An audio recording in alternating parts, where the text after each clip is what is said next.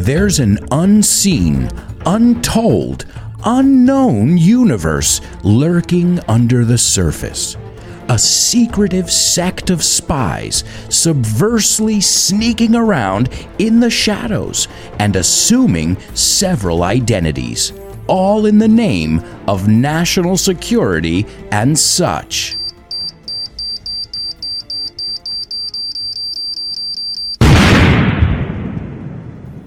We'll expose the elusive world of espionage on this week's episode of FYI. Welcome to For Your Info. English. You got it. You got it.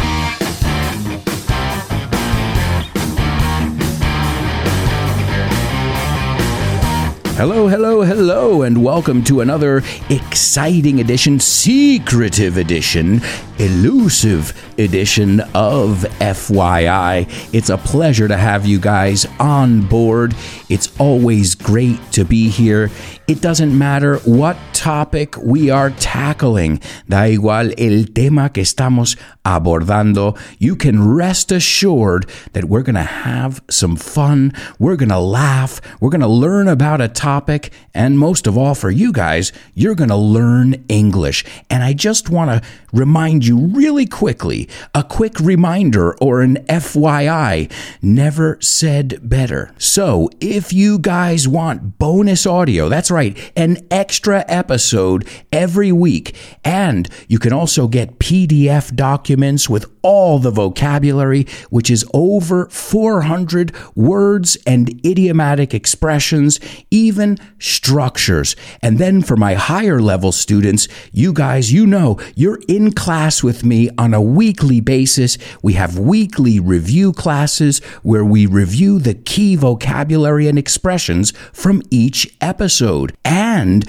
we also have a monthly master class with me as well. Plus, you get early access. I mean, there are so many advantages. There are so many perks to being a part of our curious community. So if you want more information, go over to patreon.com slash Alberto Alonso and you can find out about all the exciting options. We really have a wonderful community, and I want to send a shout out to each and every one of you, especially my super duper students Javier, Roberto, David, Jose Maria, Mila, Alex, Patricio, and Edgar. And don't forget about my interstellar students Isa, Paco, Diego, Carmen, and Diana. If you guys want to get more information about our curious community, stop by patreon.com slash Alberto Alonso. And if you're looking for a free sample to see if it's right for you, drop me a line, dime algo. And I forgot to tell you the most important part.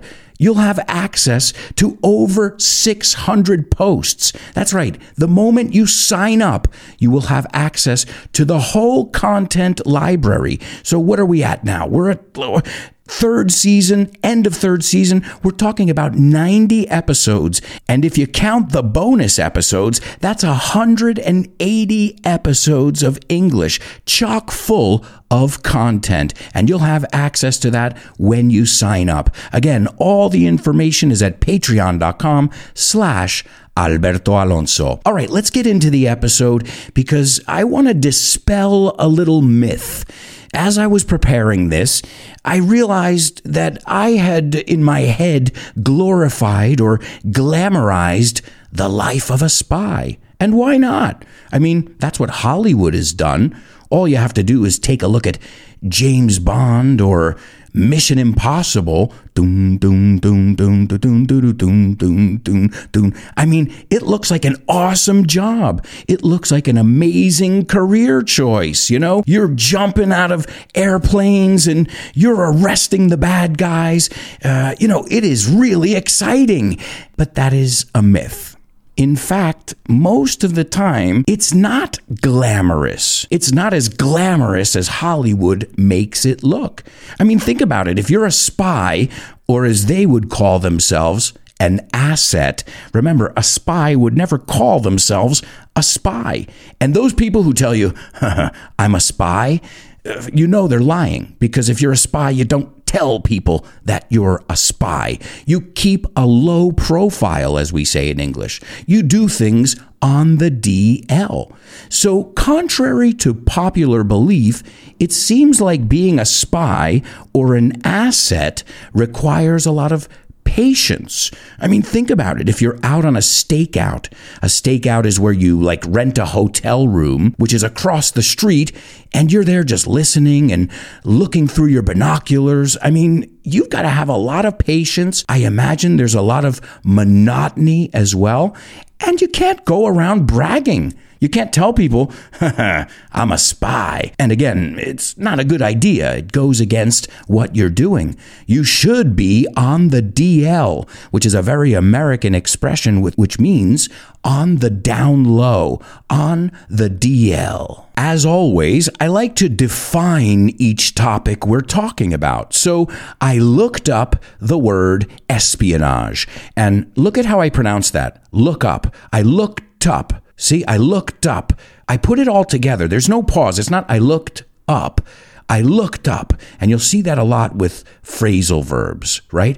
I looked it up. We put them together. And I want you to focus on how we do that. That's another thing you should practice in these episodes your pronunciation. Of course, when you hear something that sounds strange to you, that's a beautiful thing. That's a gem, as we say. Un regalo, no? Una joya because you can now repeat that word aloud and familiarize yourself with it. So let's take a look at this word. I imagine it's a French word, espionage, right? Spying. Well, it says it's the practice of spying or of using spies, typically by governments, to obtain political and military information. So I mean, that's pretty much what I said in the intro, isn't it? I said, you know, it's about getting inside information. And I wanted you to look at really quickly the preposition there. We don't say to spy somebody, we say to spy on somebody. And speaking of the intro, why don't we take a look at some of the vocabulary that we had in that intro? And I think those of you who are counting, I think I might have broken my record for a alliteration. There are a lot of S's in that second sentence. Oh, wait, there were a lot of S's in that sentence I just said as well. All right, well, I started by saying there's an unseen. Unseen is no se ve, no, no visto. Untold, que nadie cuenta de ello, no se habla de ello. Unknown, desconocido, universe. And I want you to pronounce that word aloud because it's not universe, it's universe, university, community. It sounds like you tú in Spanish. So there's an unknown universe lurking under the surface. And I want you to pronounce the word surface because it's not surface, sino surface. And if something is lurking, es acechante, latente, oculto, a la espera, lurking. I think of lurking in the shadows. Then I said a secretive sect, una secta, of spies who are subversively sneaking around in the shadows. And subversively, I think you got that one. Subversivo, I think you say in Spanish, where your goal is to undermine, minar a alguien o algo, to undermine, que no es lo mismo que minar en una mina. That would be just to mine something. And they're sneaking around. And to sneak around is what you would do if you were cheating on your husband or wife. Es hacer cosas a escondidas. If you're sneaky, you're not really doing things the right way. You're doing things behind people's back. You're sneaking around in the shadows and assuming several identities. And as we'll see, some spies, well, their real names have never really been confirmed 100%. And all of this is done in the name of national security and such. I said and such because ital, anything is an excuse to spy on people. And we're going to look at that in the bonus part. We're going to look at how spying and espionage affect the everyday citizen, not just somebody who works for the KGB or some government of guerrillas or something like that. And then we heard a time bomb tick tock, tick tock, tick tock, a time bomb which went off to go off as explotar. And then I said, we'll expose, exponer, the elusive world of espionage. So I like this, and I think the fascination with this here is it's elusive. There's so much we don't know. There's so much that's been declassified, but there's so much that remains classified. As always, I'd like to take a look at the history. Where did it all begin? Or at least when or where did they start documenting this activity? Well, supposedly efforts to use espionage for a military advantage, okay, so for military causes, are well documented throughout history. Remember, in militaries, they take good notes. Now they put it into a computer, but remember, maps, notes, it's all about keeping track of things. And we're going all the way back to the fourth century BC. Sun Tzu, I'm sure you recognize this. Sun Tzu is a theorist who was from ancient China and he influenced Asian military thinking. And he still has an audience today. You might be familiar with his writings, The Art of war. And he advised, among many other things that he advised and other things that he pointed out, que destacó en su libro, and he said this, and I quote, y voy a citar, one who knows the enemy and knows himself will not be endangered in a hundred engagements. Now, an engagement es algo antes de casarte, pero in this case, an engagement is a war or a battle. So he's saying you don't only need to know your enemy, you need to know yourself as well and your strengths and weaknesses. And again, that's why we have so much documented information because they were really writing it down. Now, they might have been writing it down on tablets back then and on scrolls, but there's a written account, which I think is absolutely fascinating. And he even identified different spy roles. In modern terms, they've translated these into the modern vernacular, and they are classified into three different groups the penetration agent. Hmm, that sounds like there's a double entendre somewhere over there. And this one has access to the enemy's commanders. Remember, all of this is now related to war. We're not talking about governments really yet or anything like, you know, in the modern day. So think of the basic idea behind spying and espionage. So these were the people at the top level, the people who had inside access. Then you have the disinformation agent, and this word has become popular now with what's happening in Ukraine and, and that thing that happened for two years. I don't want to say the word because they, they ban you. You're not even allowed to say that word. And now that word is a buzzword. But Sun Tzu in the fourth century BC was saying disinformation. And a disinformation agent is one who gives the enemy mixed messages. So they send um, misinformation or disinformation, as it's called. And the goal here, of course, is to confuse the enemy. And then you've got the double agents. And we're going to talk a lot, a lot about that today, about double agents who are working for both sides. And you don't even know. There were some people that they found were working for like four different governments or four different entities. So that's the thing. Can you trust a spy? Maybe they're spying on you. But this Chinese philosopher, man, he was really ahead of his time. I mean, you think about that now, how appropriate, how pertinent it is right now that, you know, we're using information to actively subvert people. And these are words, again, subversion, misinformation that are being used right now. So, wow, what a legend this guy was. Now, let's go over to ancient Egypt because, well, there's always something that was going on in ancient Egypt. As we know, that area is the cradle of civilization. and Egypt had a thoroughly developed system. Now, thoroughly is concienzudo, completo. Oh, and I want to look at the pronunciation of Egypt. A lot of my students say Egypt. It's not Egypt, it's Egypt. And just think of the song, Walk Like an Egyptian. I know, I know you're dancing in your seat.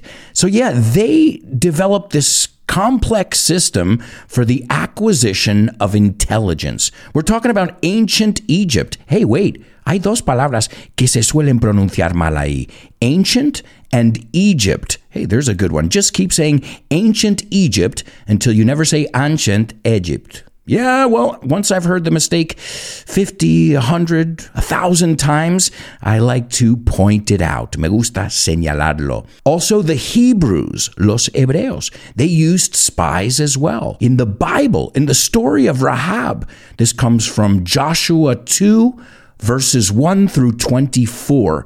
I'm no expert on this, but uh, basically, uh, spies were sent by the Hebrews to Jericho before they attacked the city.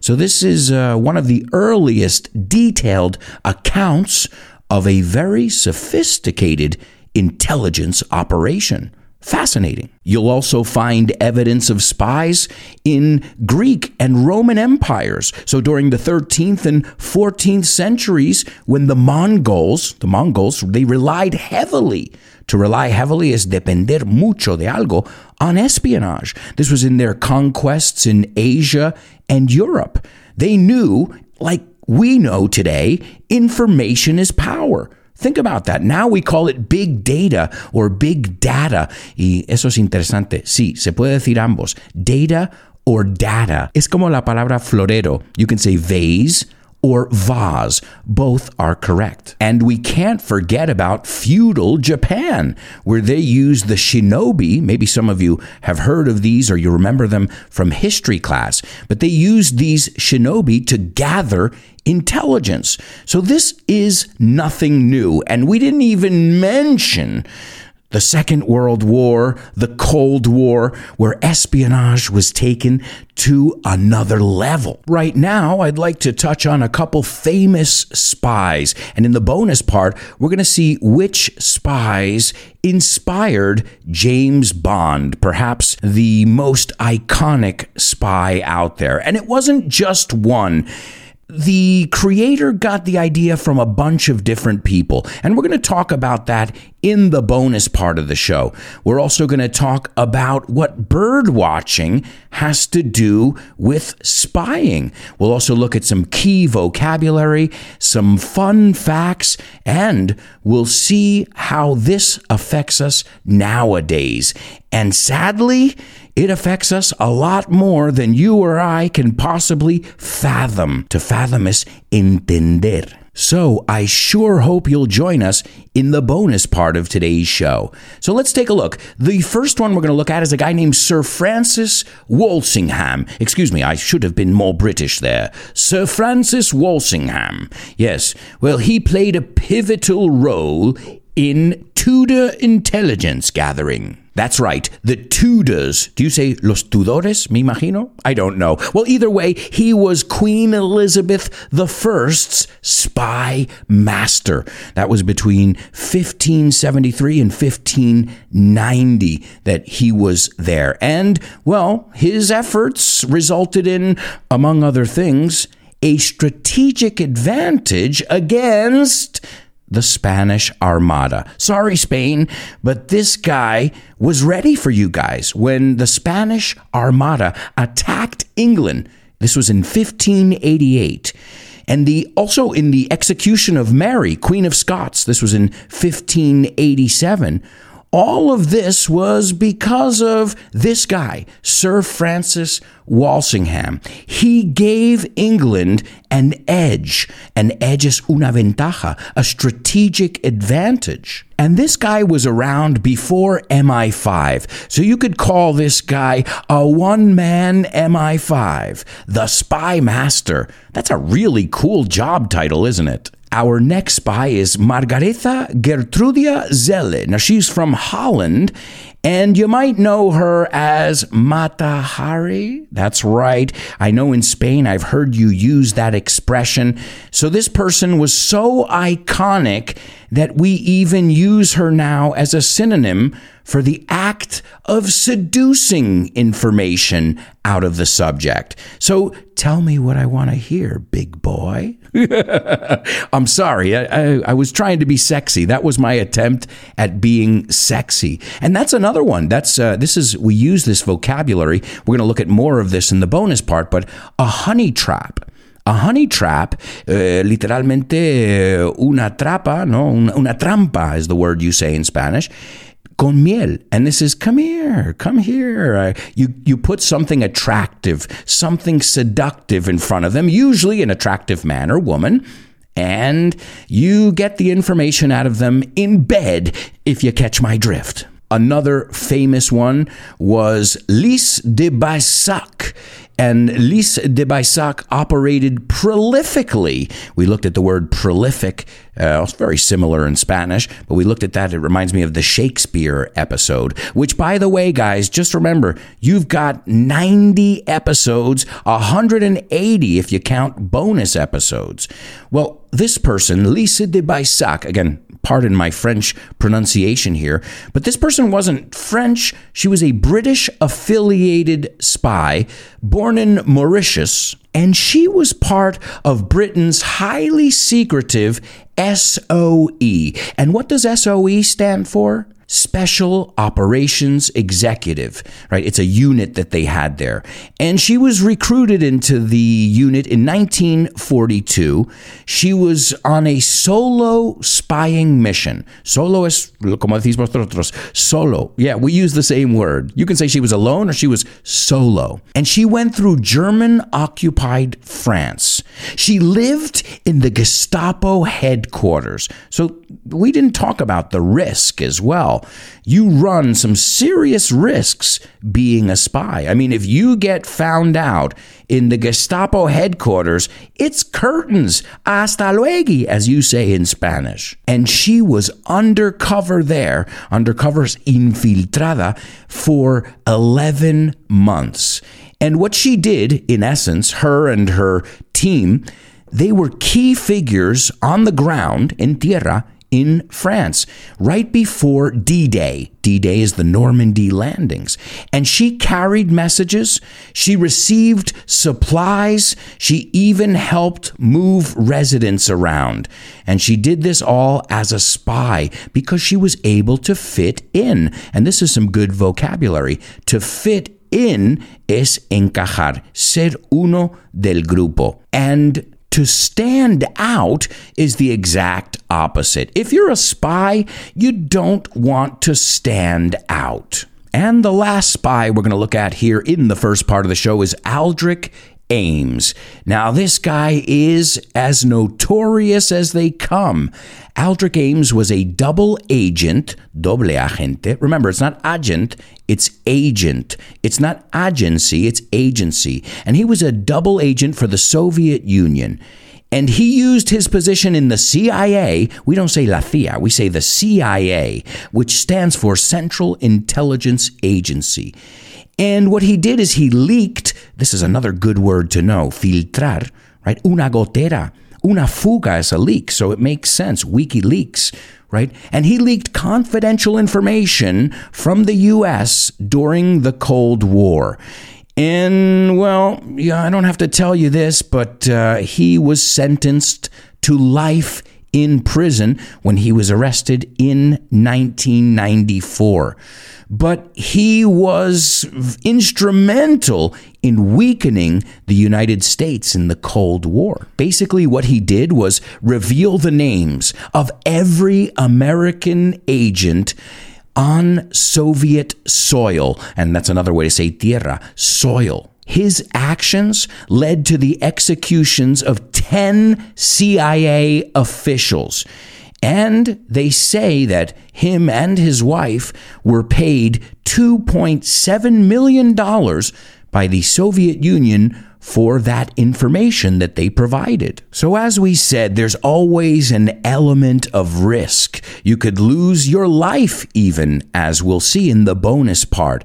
And before we wrap up, I just want to teach you a little game we play in English that came to mind. I think you say, Veo, veo, que ves, una cosita, que cosita es, empieza. We say, I spy with my little eye. Yo veo una cosita con mi ojito. I spy with my little eye.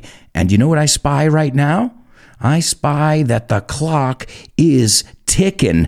Thankfully, it's not a time bomb. It just means we have to wrap up the first part of today's show. But hey, I'll meet you guys at our next rendezvous point in the bonus part of today's FYI. Over and out.